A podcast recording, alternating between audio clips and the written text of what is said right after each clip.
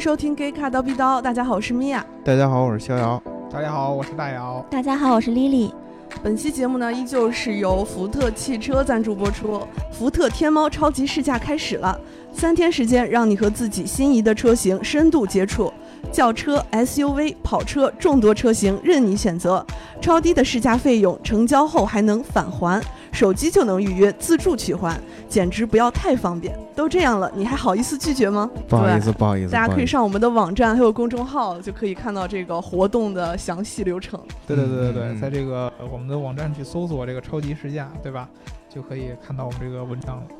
对，然后我们本期呢就没有人给我们打赏，因为我们发布时间有点短，今天下午的时候才发的吧，应该。呃，一点左右。对嗯对对，因为昨天昨天大姚老师不是大姚老师了，逍哎跟遥我老没关系师，。对对对，对，这次是嗯逍遥老师太忙了，啊，就是啊开对开那个极客评车是吧？对对对，昨这次天评的是什么车？呃，先保密，啊这保商业密机密还不能对说。对大家可以嗯期待一下。但是大家呢可以去关注一下我们这个极客评车的这个节目，对吧？对，是我们最新上线的这个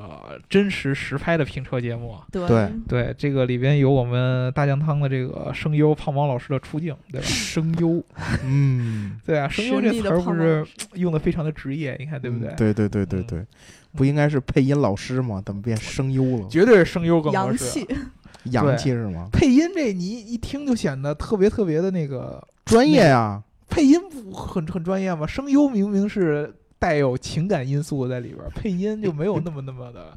对吧？怎么一个日语词就能带情感因素了，中国就不行了？中国配词儿音就不像一行。种就是职业。对，配音就感觉像那种字正声优腔圆的，对吧？嗯声优一看就是有各种各样感情色彩在里边的这种，就是一个是老能让你师，一个此起是彼伏明星，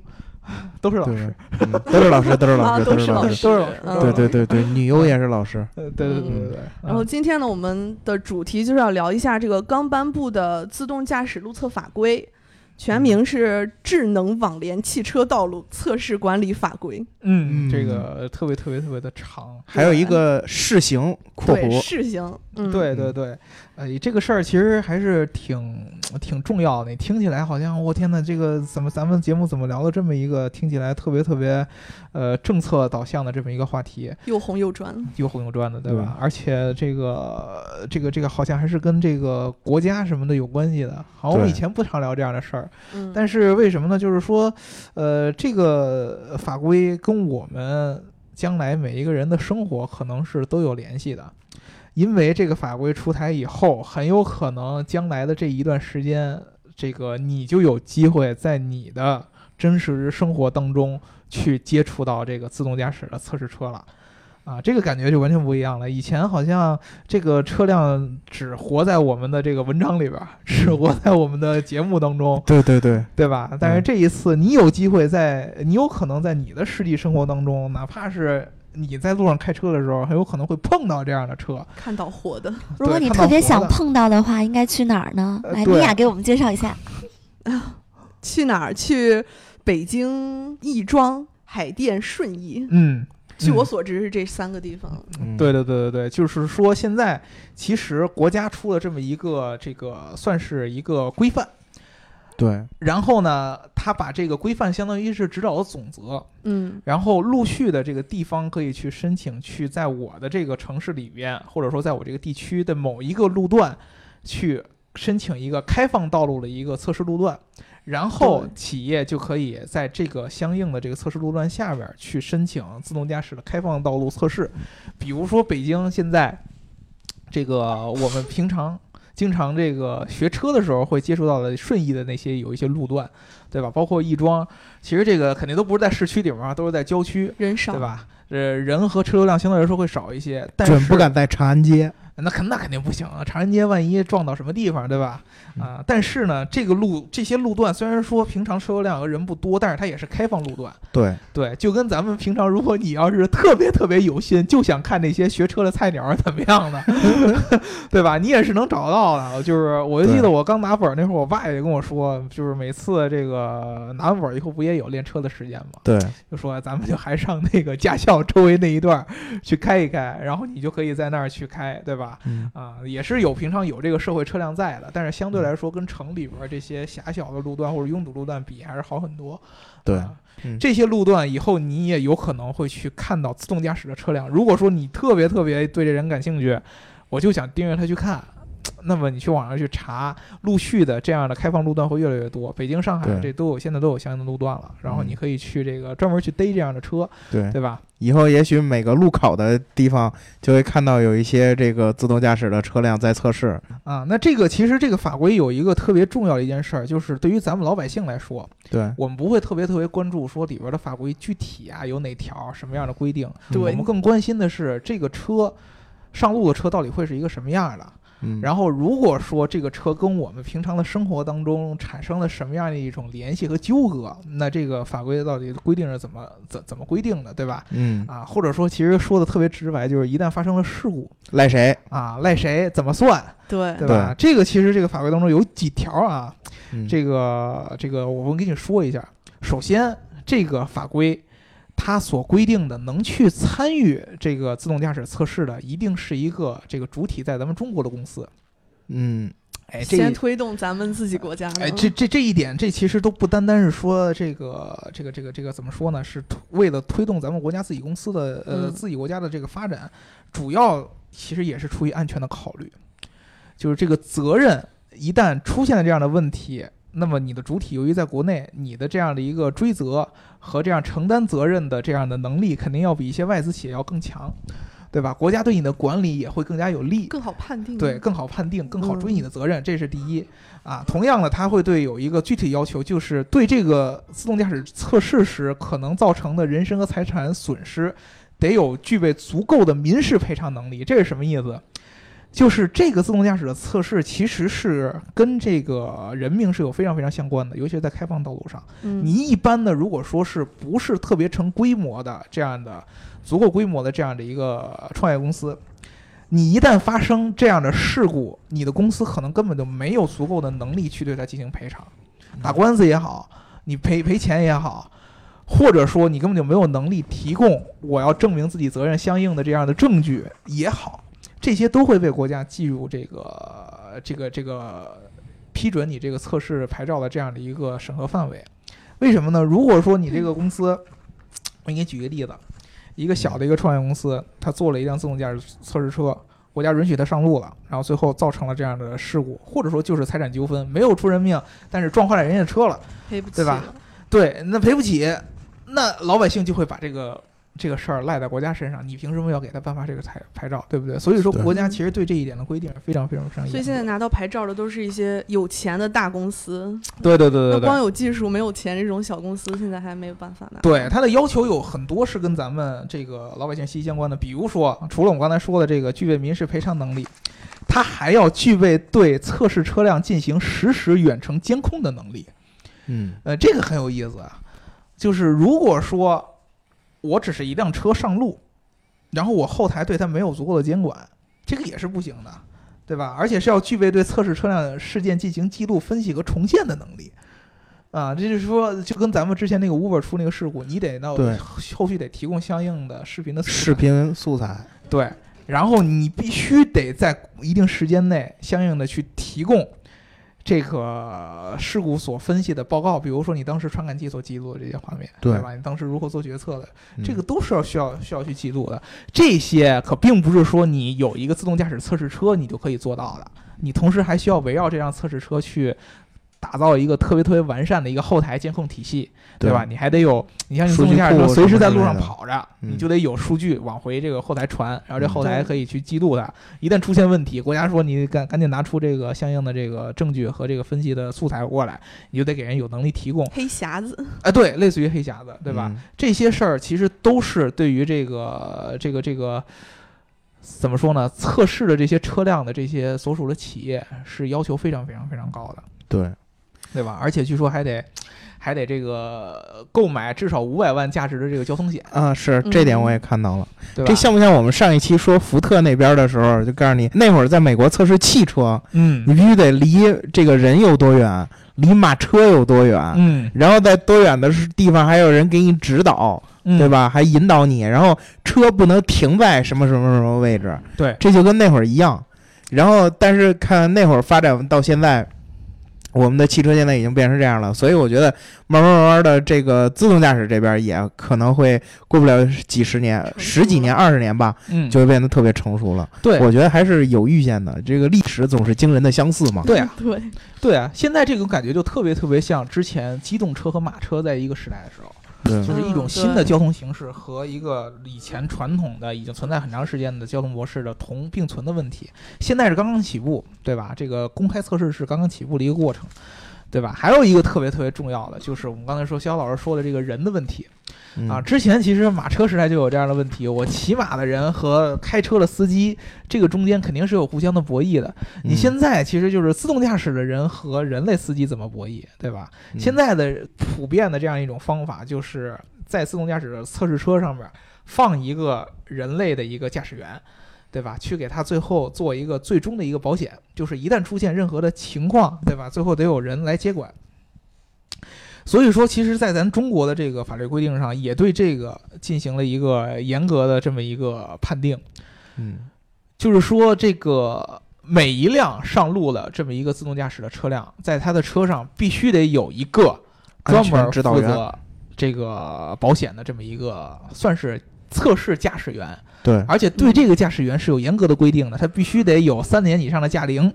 嗯对吧？而且呢，他必须得在这个三个计分周期内无满分记录，然后最近一年内无超速百分之五十以上，无违反交通信号灯，然后没有其他的这个酒驾什么的各种各样这种属于严重违反交通法规的这样的一个记录，嗯不都不能有。老司哎，机大老师你符合吗？我还没有驾龄有三年，我没有三年，哦，那不到三年。啊，那另外两位老师也都，我是符合的。呃，老你是司符合的机是 吧？你有一点不符合，啊你必须得这个经测试主体自动驾驶培训，啊，熟记自动驾驶测试规程，掌握自动驾驶测试操作方法，具备紧急状态下，对吧？就这成了一个专门应急的处置能力。专门职业那了，这不是就驾校老师吗？哎，这不绝对不是驾校老师啊呃，不是，就是紧急情况下的应急处理能力，这绝对是驾校老师必备的素质。这绝对不是驾校老师能处理的，是他开车的学员儿那个能力，但是他不是自动驾驶车的能力。也就是说，这个测试司机他最起码要对自动驾驶车的一些处理的对象不一样。对它的理论是要有一定潜在的一些了解的，你可能不会像那些工程师了解那么深，但是你大概知道这车的一些，比如说传感器都在哪儿，对吧？这个传感器都是大概是一个什么样的一个工作的一个模式，有在有什么情况下有可能会出现你需要接管的这样的风险，这都是需要的，对吧？你要不然的话，你没有经过这样的培训，只是一个普通的老司机的话，他根本无法判定我什么时候应该把我的注意力集中起来，我什么时候是应该去具体的让这个车让他自己去这个这个这个怎么说呢？让他自己去接管这样的一个驾驶权。我什么时候应该呃这个遇到问题以后应该怎么处理？这些其实都是需要专门来培训的，不是一般的一个你比如说找个什么驾校老司机，或者找个我们现在所谓的很多键盘车神自称为自诩为老司机的那些人，逍遥老师就差个字比如说我是吗就可以？哎了这你你培训一下你你得培训一下才行。培训上对岗，感觉这个虽然对这个测试驾驶人的要求非常的高、嗯非常的严，但感觉挺有必要的。因为虽然说，呃，如果发生了什么意外情况，这个测试主体，也就是这个公司，它之前已经买了，比如说嗯一辆车买了五百万以上的保险，嗯它肯定会从保险这边来出赔偿费用。但是嗯呢，这个法规也规定了，会认定这个当事驾驶人的责任。对对嗯对对对，这个是特别特别重要的一点。这个跟咱们这个之前很多的国外的这个区别是有一定区别的。就是咱们中国，虽然这个呃条例上面没有特别明确的具体要怎么定责，但是人有一个定的一个总章，就是你一旦出现事故，我们是要去追究这个在车上的这个测试人员、驾驶人员的这个责任的。嗯就是这个事儿一旦出现的事故，针对的不是这个车，而针对的这个车上这个人，啊，那这个就对这个人的要求是非常非常高的。有风险，对啊，这个其风实险我非在常这里还有一个高问题，我先啊读一遍这个第二十五条哈、啊，在测试期间发生交通事故，应当按照《道路交通安全法律法规》认定当事人的责任，嗯并依照有关法律法规及司法解释确定损害赔偿责任。嗯构成犯罪的，依法追究刑事责任。嗯，这个赔偿责任，除了企业的这个保险费，这个当事人还要赔偿我啊。肯定是要赔偿。这个对事儿对有一个特别重要的一个信息，告诉大家什么呢？就是你这个自动驾驶车在车上行驶，一旦出现了交通事故，你要是按照我们现行交规去做评定定责的。嗯，你能明白这意思吗？我并没有因为了自动驾驶车而改变我现在交规的主体。对，你一旦是出现事故，事故就跟我们现在人开车撞了人一样，对，出了事故一样，你一还是要来交交规呃交警过来，跟你按照现行的交规来做定责。不管你这是什么车，是不对是自动对驾驶对，呃你就是司机。对你就是司机，我还是要跟你来定责。只要出事儿了，那人肯定要对对负对责对对对对，而且你人一旦是这个认认定这个人的是有责任，而且我们是重点就是追这个人的责任，你也是要这个定责的，对吧？嗯其实这个，我觉得中国这有点这个就是特别特别明显的一刀把这个切切平，这个特别像咱们国家的这样的一个做事方法，这个很保险对，啊，而且很强硬，就是你的这个企业一旦出现了这个问题，那么。你就有很大的风险，是要承担这个事情所要要要要产生的一一切的责任，对吧？哎因为我提前跟你跟你说好了，那我其实我这儿有一个问题啊，嗯，那事实上它这个应该是针对到 L 三级别的自动驾驶不一定，L 四级别的也会有， ，L 四级别的就是在特定范围内你就无需这个人来接管了。这个你从逻辑上来说是这个逻辑，但是你测试车是无法按照直接按照这个级别来评定的，对，因为你测试车跟最终量产车是不一样的。测试车它永远是有一个人家是有规定的，这个测试车需要人工操作和自动驾驶两种模式。那也就是说，如果哪一天我的车到了 L 五，嗯，那我这车还是要给配备方向盘和油门刹啊不是车这的。意思，测试车和我们所说的 L 五是不一样的。我的意思就是说，比如说，咱们说这个奥迪有啊未来这个 L 五级别的，这已经有一个概念了在里边了。嗯，不但是呢，我想测它的时候，我你是不是专门要你造一辆如果车说它有一辆 L 五的车，啊？它就不能拿出来测试了，它就已经是测试完的，已经上路的了。对，那我在测试它的时候，我去哪测呢？呃，目前来说，你如果只要想测试车，就必须在中国是要有方向盘的，而啊且，是要有人工测试模式的，也就是说，我还是得给它再装回方向盘去。啊这是必须的。不过啊也就是目前的法规，那目前的以后法的规是一定是还这样，不以后的法规就是，如果说你现在这个情况已经成熟到一定程度了，说你可以开始用这种完全去掉方向盘、刹车、油门这样的方式来做测试，那是没问题的。即使是在美国，其实之前谷歌测试过那段时间，但是谷歌谷歌测试的时候，加州的法律还没有制定到现在这么这么细致。对对，吧加州刚新颁布的法规就说，你这个已经有这个 L 五级别的这个路路嗯测车可以上、上路了，对嗯，它其实也是加州也是现在才把这个真正规定下来。嗯但是谷歌并没有公司敢申请。呃 对现啊在，之前谷歌那个测试，因为当时没有这样的法律规定，它其实是钻法律的空子嘛，相当于。对，现在这个规定出来了以后，其实对从中国上来说，其实对这个测试车的要求还是很严格的。说白了，你可以这么想，就是这个测试车能给它这个这个这个有多少？级别的自动驾驶的这样的一个权利，完全取决于这个公司的胆量以及它所能承受的责任的风险。那要像比如说我百度财大气粗，我是不是我就敢申请 L 五级别？这跟我就敢测。你测百度 L5 申请什么级别都无所谓，只要嗯你觉得你有能力，一旦出了事故你背得起啊，啊。这让我想起前前阵儿时间，不是那个百度就有人把那个自动驾驶车开到北京五环上了，嗯嗯，那个其实就是钻法律的空子。按理嗯说那个事儿，呃，那个事儿其实，哎呀，这个这个有很多细节不方便说。我嗯当时节目也聊过，那个事儿其实，呃，在发布会上拍出来的效果和实际的情况是有区别的。啊，你能嗯理解吧？实际可能是有人在开，然后发布会拍的嗯可能是另外一种感觉。哦啊，但是确实，百度在这个整个这个自动驾驶这个法规的制制制定当中有特别重要的一个角色啊。这个现在为止，从这个、呃北京、上海这几个地方，真正拿到牌照的中国公司就是百度。然后上汽和蔚来三家儿对，啊，嗯就是这三家，其实你您看出来都是大的公司嗯虽然嗯未来也算是创业公司，但是这体量也非常非常大，嗯它足够有能力去承担这个有可能出现事故的这样的一个风险。对，而且百度有一个特别重要的地方，就是我从某某个消息听说，百度在整个制定的过程当中，也帮助国家去做了很多很多的这样的一个意见和指导，对吧？也就是说，其实百度在这个当中参与的程度是非常非常深的，因为国家对于国家来说，这是很正常的一件事儿。我要是要做这样的测试，我肯定希望，就像我们刚才说的，有一个主体在中国的公司去主导它。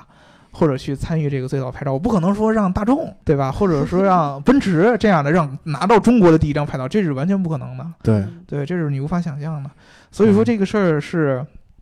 非常非常非常有意思的这么一个事儿。嗯，嗯，哎，那我其实很想让大老师展望一下，谁是第一个会拿到这个牌照的外国企业呢？呃，我觉得外国企业你以什么样的形式，嗯，你首先你得在中国有一个合资公司对吧？啊、哎，我最近看了新闻了，这个合资的管理办法也有改变。呃，对吧这个合资的这个管理方，但是你的主体需要在中国，你可以注册在嗯中国，这个我其实就很难很难说了。这个肯定会是一个，我会会是一个外国的一个大车企。这个在中国啊，人肯定会先给一些中国的车企，对，对，然后才是这个国外的车企。嗯，这个国外肯车定企符合了，应该就能拿到。他们现在的难点是什么？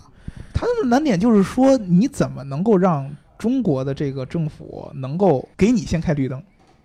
嗯，他你符懂合要求了，就可以给开绿灯了。你为什么会？他这个写的这个要求也没有那么那么的具体吧，对吧？他写的要求没有那么那么的具体。嗯，不是那么客观的一件事儿。这个这个事儿其实真的真的，因为你不要把感这觉了，打开，感觉听完大姚老师的话，打开了另一个新世 界。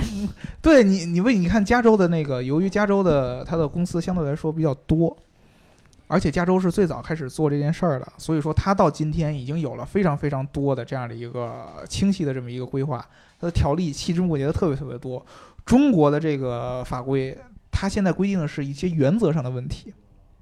具体上，比如说具体到传感器的布局啊，具体到某一个报告都包括什么，提交这个自动驾驶测试的这个申请都没有说要多少钱，美国具体的公布对了需要多少对对钱，每对年交多少钱都说了，对嗯这些我们其这个实都给隐蔽 了。对，这些其实啊信都息都给引掉了。为什么呢？就是因为我们现在其实国家不希望有一下有很多人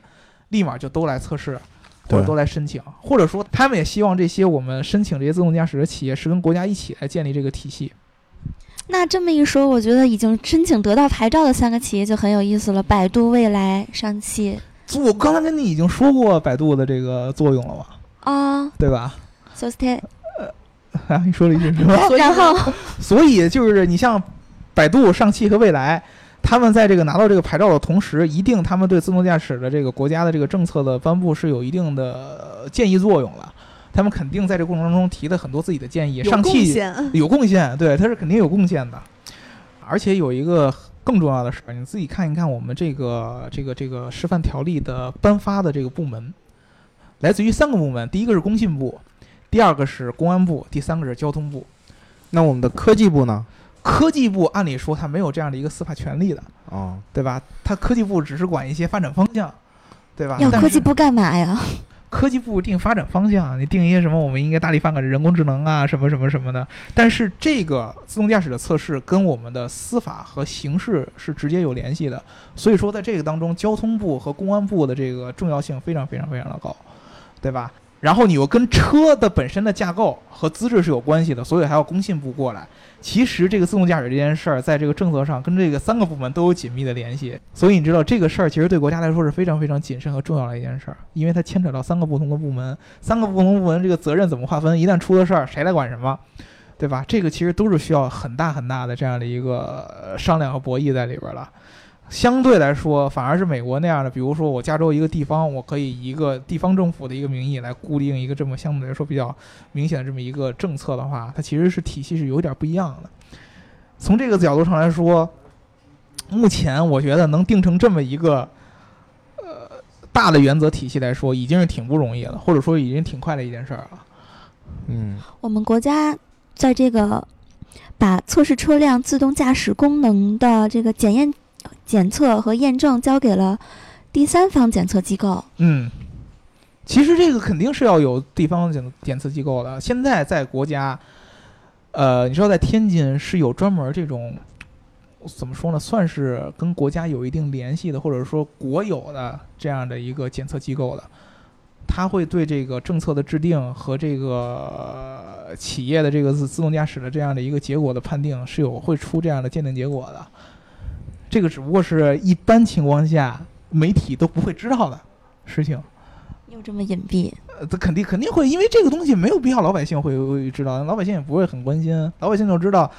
怎么说呢？我上了上过自动驾驶车会是什么样的，什么时候我嗯能开得上？包括逍遥老师说的，第一个这个能拿到自动驾驶测试牌照的德企是什么企业，对吧？老百姓关注的都是这个，真正对里边很多细枝末节的东西，老百姓其实都不是很关心。对，这个测试报告就是他每六个月要上交的那个报对告吗？对，这个事儿就跟这个之前，比如说很多这个、呃这个小伙伴肯定会问，中国这个自动驾驶这个路测这个法规一出，我们有没有可能也会像美国之前出了很多事故一样，包括 Uber 在美国前段时间对我们刚聊的这个事情，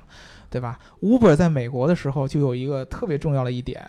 它在加州其实一直是属于一种钻法律空子的存在。之前他在加州的时候，加州的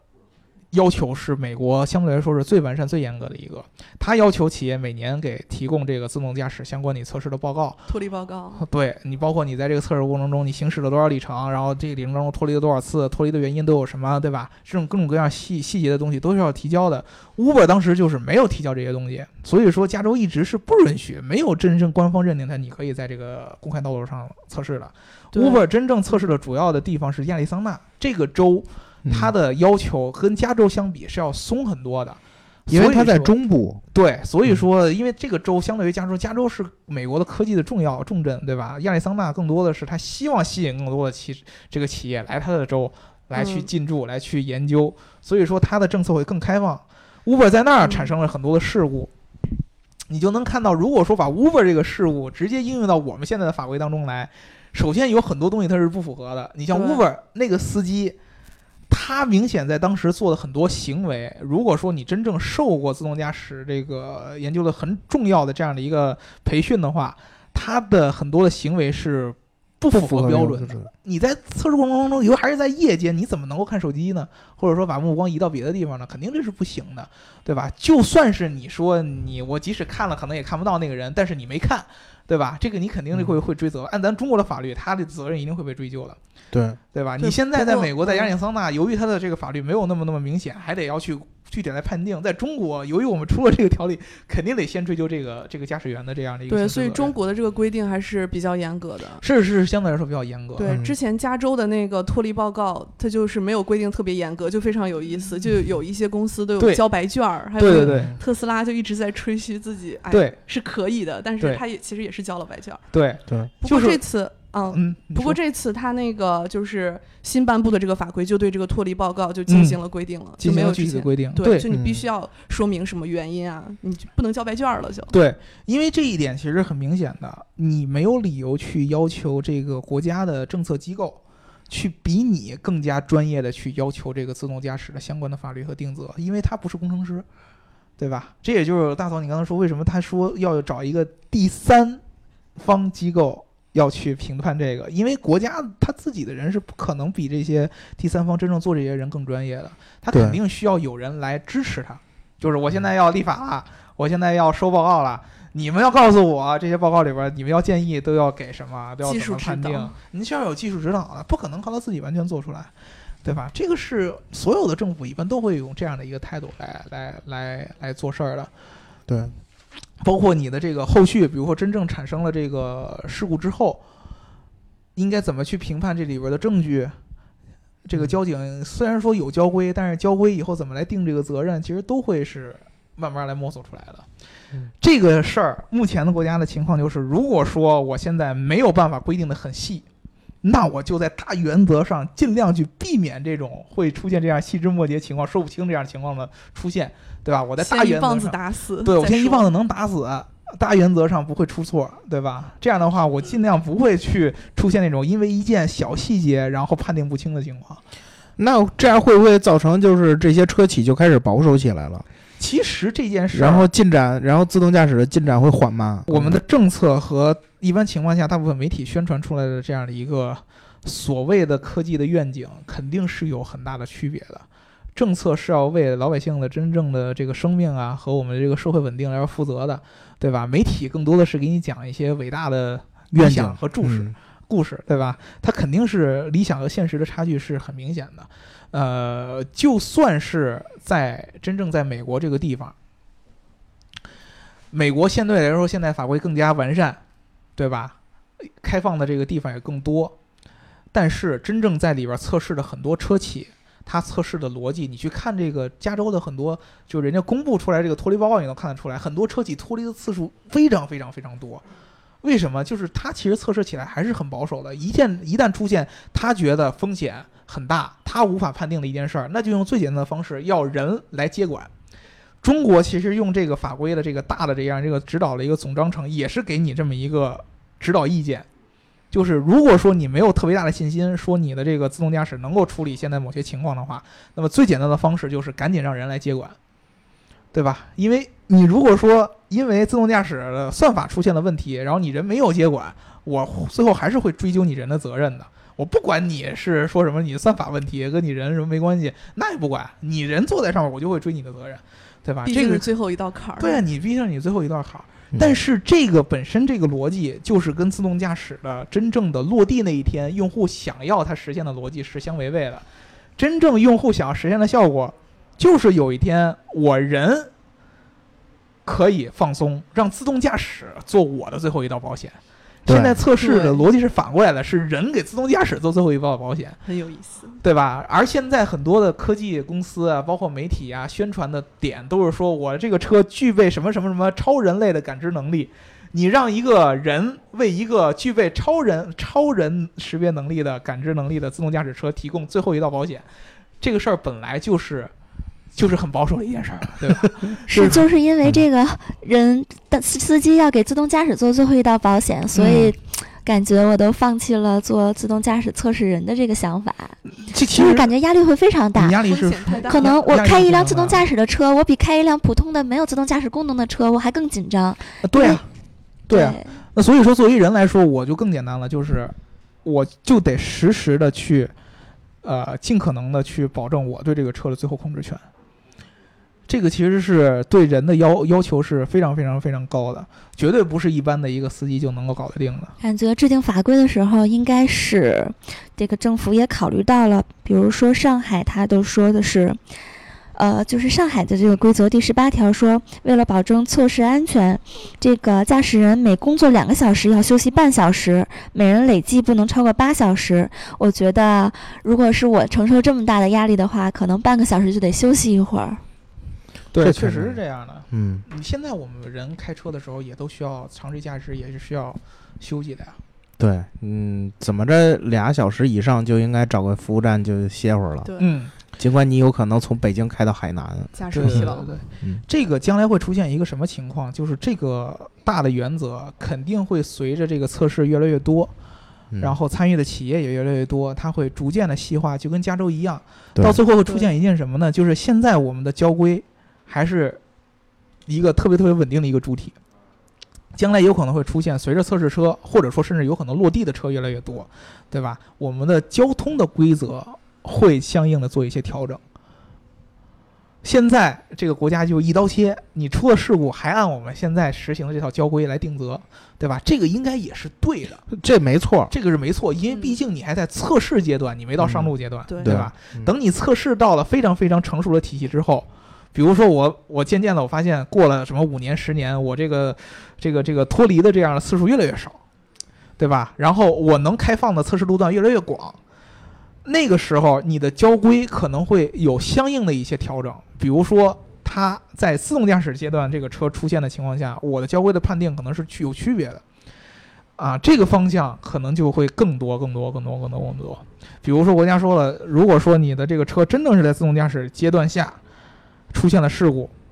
那我现在可能就不会追究你人的责任，而是可以根据你车的算法来跟这个这个事故来去定损。这样的话就会变得更加细枝末节了。对但是短时间内这个东西是无法出现的，因为你一旦出现了，如果说你没有把这个东西一刀砍死，就会出现美国亚利桑那那个情况。嗯，嗯，就这个事故出了以后，说什么的人都有，对，有说是有说是这个司机的问题，对吧？有说是自动驾驶这个这个这个算法的问题，有说这是有有人觉得这车是成心的，对吧？有人说是 Uber 什么，有人说是传感器的问题，有人说是太太什么，这个这个东西都没办法。而且你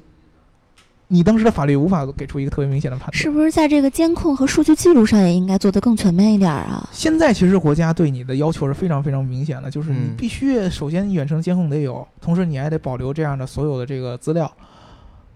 对吧？其实这个对于很多公司的要求来说非常非常高的，你这个车上能把这个实时资料传回来的这个这个这个能力，就不是那么简单。从技术角度上来说，就不是那么简单能实现的。你想想，如果我做一辆测试车，这个测试车上有激光雷达、有摄像头，我每秒要传回来的数据有多少？我然后我后台就得搭载多少大的一个数据库来存储它？有可能你后台还需要一个 AI 帮你再分析一哎，遍。对啊，对啊，对啊，嗯对啊，你都别说分析了，能有一个东西把这个东西能够把一个数据库能把这个东西存下来，就得需要多少东西？对这个其实是非常非常非常对这个公司的体量要求非常非常高的，嗯你绝对不是一般的小公司就可以搞定的。嗯而且这个数据库必须得在国内啊，你不可能我传回到德国的数据库对吧？这是不可能的。所以说对你那个外国车企你要在中国弄，你必须得在中国先有一个主体的东西，嗯这个是很严格很严格的。比如说，中国的这个法规要求的是，比如在车发生事故或者失效前，要记录是它之前九十秒的数据，嗯然后后这所有的数据是要保保存到三年。嗯，就是有我们现在这个技术能达到，就是不换东西，就这个整体的监控就能三年都三年有记录。其实你你你你仔细想一想，首先，我这个车是不是一直在这测试路段一直在跑？ No，对啊，我每天可能就跑这么一会儿，嗯，对吧？那你这么一会儿，你知道什么时候这个事故会发生？你不知道，你就要保证那在你这就个得期一直就间得保存着。对，你每一次保存的，后来这个三年之内你都不能删，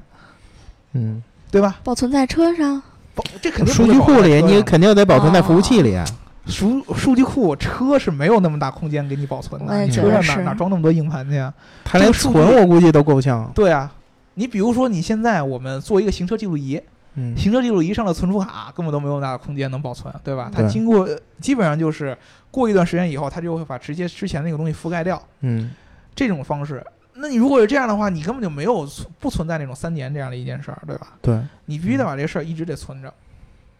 我真希望这个自动驾驶车在测试的时候别遇到我这样的人。为啥呀？怎嗯，么我了你？我当我头是吗曾经在这个学完车之后，在自己能熟练驾驶之后，我会经常开到我们那边驾校的那个上学的路考的路晃悠段，晃 悠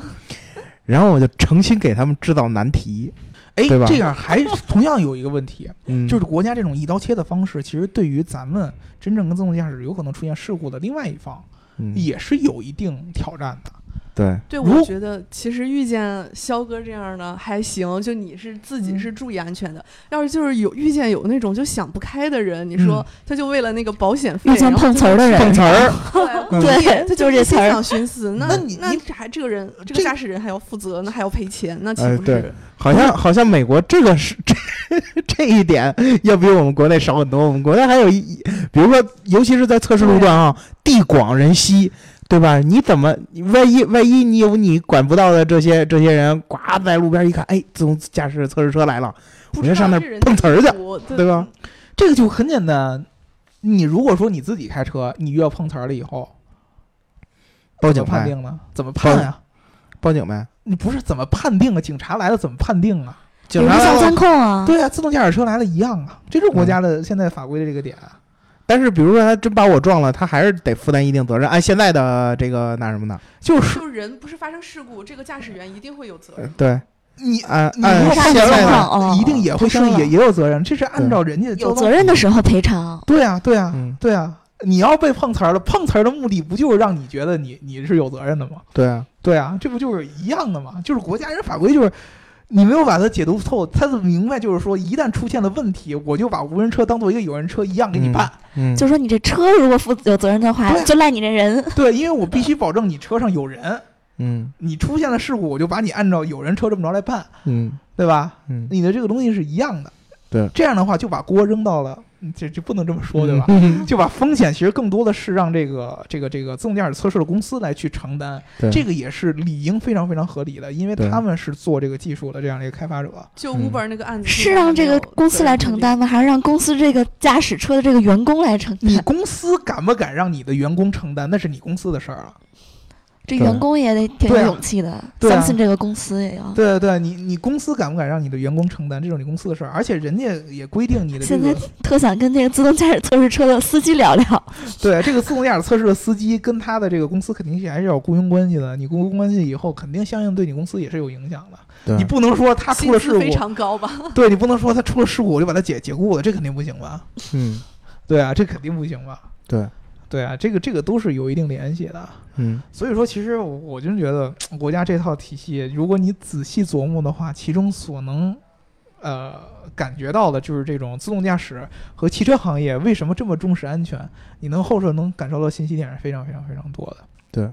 对，这也为什么这个第一起这个自动驾驶出人命的事故没有出现在加州，反而出现在这个亚利桑那。嗯对？吧？这个事儿其实这个悲剧还是跟这个事儿有一定的联系，对吧？包括 Uber 这样的公司，它到底在这个事情当中会承担什么样的一个角色啊？也也为什么中国人相对来说，咱们现在拿到的这个自动驾驶牌照了，都是这样的大公司，嗯，对吧？这个都是有很多的可以联想的空间的。嗯自动驾驶它会对这个交通拥堵有什么好处？其实，其实这件事儿有一个特别重要的逻辑，就是自动驾驶。刚开始大家说的就是自动驾驶和这个汽车共享联系在一起，那么它会对我们现有车辆的利用率得到一个很大的提高，从而缓解拥堵。但是车少了是吗？对，嗯，或者说是现有车辆利用率增高了。但是这个逻辑其实，如果你严格从市场的角度来去考虑的话，是不成立的。如果说我将来有一天我买一辆车，这个车除了给我服务之外，它还有可能帮我去赚钱。嗯，其实从用户角度来说，我更希望买一辆车了。有可能自动驾驶刚开始，由于自动驾驶这个这个这个东西还是一个特别高端的一个技术，无法把这个成本降下来，它只有少数人能买得起。这段时间可能会出现慢慢慢慢慢慢这个交通拥堵会下降，嗯，但是，一旦自动驾驶变得很便宜了，所有人都能买得起，而且人还可以通过利用自动驾驶这样的技术的去赚钱的话，那么这个车反而会变得越来越多。牌 照这你你那你又变回来，又得通过一种牌照的方式来去来来来去限定它了。对，就是这个事儿到最后还是会跟现在的这个，呃就跟咱们原来咱们老百姓买不起车，后来到能买得起车，后来每个人都觉得必须要买车，对吧？都会亨利福 特，对，就是变成同样的一个一个逻辑，就是刚开始会慢慢慢慢慢慢有一个临界点，会觉得交通又好，自动驾驶车又多，但是一旦过了这个临界点以后，它还会继续下降的。所以到最后，自动驾驶真正给大家来了终极的一个好处，就是解放你的时间和双手而已，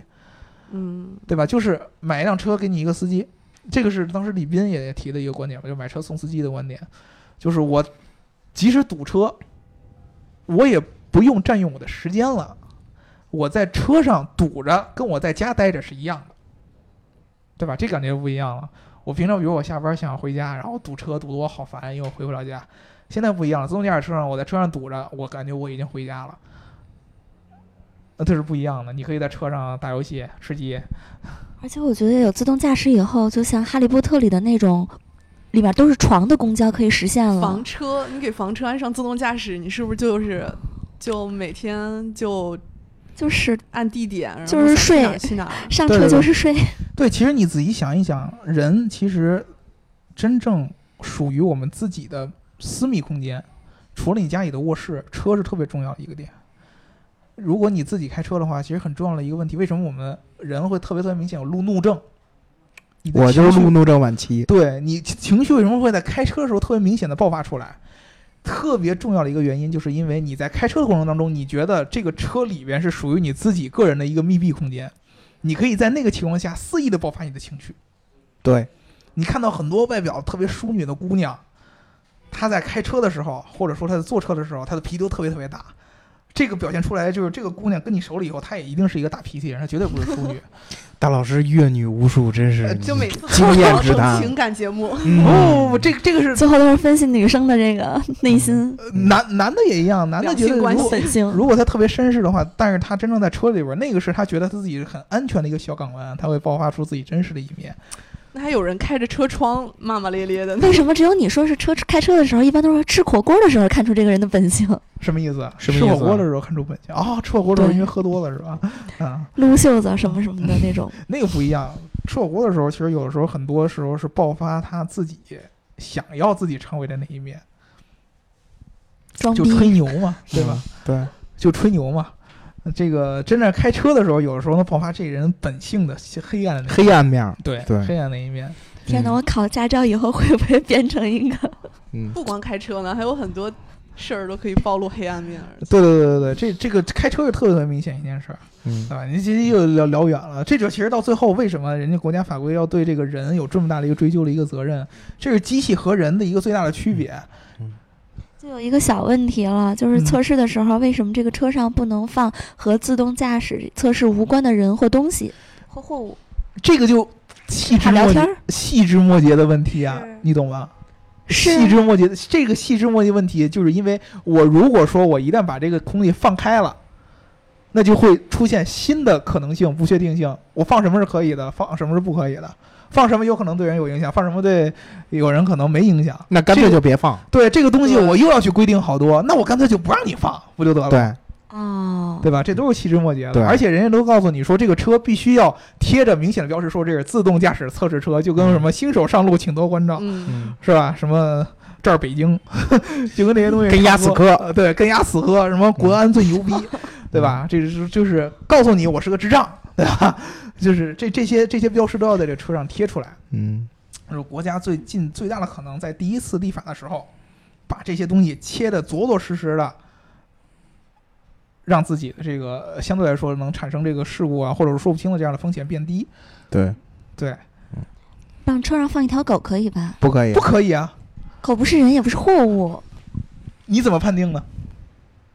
你怎么判定呢？狗也算 货物，对啊，对啊，托运都可以托运宠物了。对啊，对啊，宠物对也啊，算是一对种啊，货物对啊，哦，对啊，，这这嗯这完全有个原反来如此。这个这个逻辑就在于，一旦出现这样说不清的事情的话，我总有能通过这个法律把这个事儿给定出责任来，而不是会变成扯皮。对，嗯，这个就是人家立法和你真正这个我所谓的这对个我天朝不讲究游说制度，你别跟我这儿这那个这那个，人家美国那儿可以，你你你这个法矫院情给一下是吧？对法院判之前，你可以去游说陪审团，嗯对吧？然后你可以去让大家让大家同情你、支持你，然后就不给你定罪。嗯中国没这个，嗯中国在中国对规则还是很重要的。因为对因为在中国，如果说出现这样的事儿的话，如果说那样那样的话，有可能出来的鸡毛蒜皮的事儿特别特别多，对，就是这样。对，反而会大大拖慢我们的效率。人对情说不清了，对啊，你就说不清啊！你光、嗯光碰瓷儿，就是现在这东西，如果真出现碰瓷儿的话，你都很难说清，对对吧？因为我们现实生活当中这也是很难说清。比如说，你经常会出现嗯的，咱们这个媒体上出现这样的反转的事情，嗯，对吧？对，我们很主观的相信了某一方人的说法，然后后来出来又很主观的相信了反转的说法，还行，其实我都不信。嗯你都不信，到最后你就没有说法，对，你怎么着都不对，嗯对吧？只有出现有一个人告诉你，你们说什么，我不在乎事实是什么，我只告诉你这个说法就行 了， 对吧？就就嗯就这个意思嘛，就是对我告诉你，我给你认定一个说法，这就是呃政策的一个重要性。我告诉你什么是应该遵守的，什么是不应该遵守的，嗯，对吧？我给你一刀给切明白了。对，这个就是咱真正这个法规的作用。其实有时候还真的不是在意那个事实真相，就想听听你们各自都怎么说。嗯，你只是想听听观点，但是有就时是候尤其是当事人，我听你怎么说。那就变得站着说话不腰疼嘛，嗯，对吧？好，对，啊，这就是站着说话不腰疼啊。对呃，当事人怎么说到最后，很有可能会变成站着说话不腰疼啊， 因为就你会看 他们吵站啊着，说话不腰疼上。 就你比如说，其实如果真正自动驾驶出现一个事故，嗯，发表观点最多的一般都是站着说话不腰疼的人，绝对的，那对吧？不光自动驾驶发生事故，不光自动驾驶你，发很多生事儿什么对热点事件啊都对是发发生最多。对往啊，往是公关，是不是？对啊，对啊，对不是不是公 关，公关是利益指群名道体姓，，就是所有的站着说话，对嗯所有跟他利益不太相关的人都会发表大肆的观点，因为他知道我发表这个观点之后跟我也没有什么太大关系，比如说我咦，只想听当事人的说法，但是如果当事人不开口，当事人不会轻易说的。当事人为什么要轻易说？但是当事人会会暗暗暗中，比如说有人跳出来替他说，对吧？把当事人的观点曲线从第三人的 第三人的口口吻里边表达出来。你比如说特别对明显的，你像之前那个奔驰的那个嗯定速巡航，定速巡航那事儿个事儿，人家当事人是出来说了，嗯，刚开始很多人都相信啊，当事人说的、啊，这是奔驰的事儿，远程监控了，嗯远程操操作了，对吧？现在的车技术可以杀人了，嗯各种各样的事儿。然后最后人家当事人出来什么都没没说，然后就自己把自己脸给打了，对，对吧？嗯然后当事人现在又又说法又变了，对吧？这些事儿其实都是很明显的。在这种和自己利益相关的时候，还是要讲证据，是不是？对对对对对，这种时候就是其实我们为什么要跟大家一旦只有有这样真的相对自己有利的时候，他们才会说真相的。不是，就是这个事儿，不要去纠结于某一些真相，嗯你不要去纠结真正的真相。我们跟这个跟大家聊这个节目的特别重要的一点，就是跟大家说几个真正跟你们有关系的、跟大家有关系的一件事儿，嗯就是你在路上如果看到自动驾驶车，你要对它有一个清晰的认识。对，这个认识是通过一个科学的角度来去认识的，而不是你主观的观点，对嗯吧？你要知道，如果这件事儿出了问题，最后是谁判他责任，嗯，不是你去判他责任，国家有法规去定，对对吧？这是一个重要的一件事儿，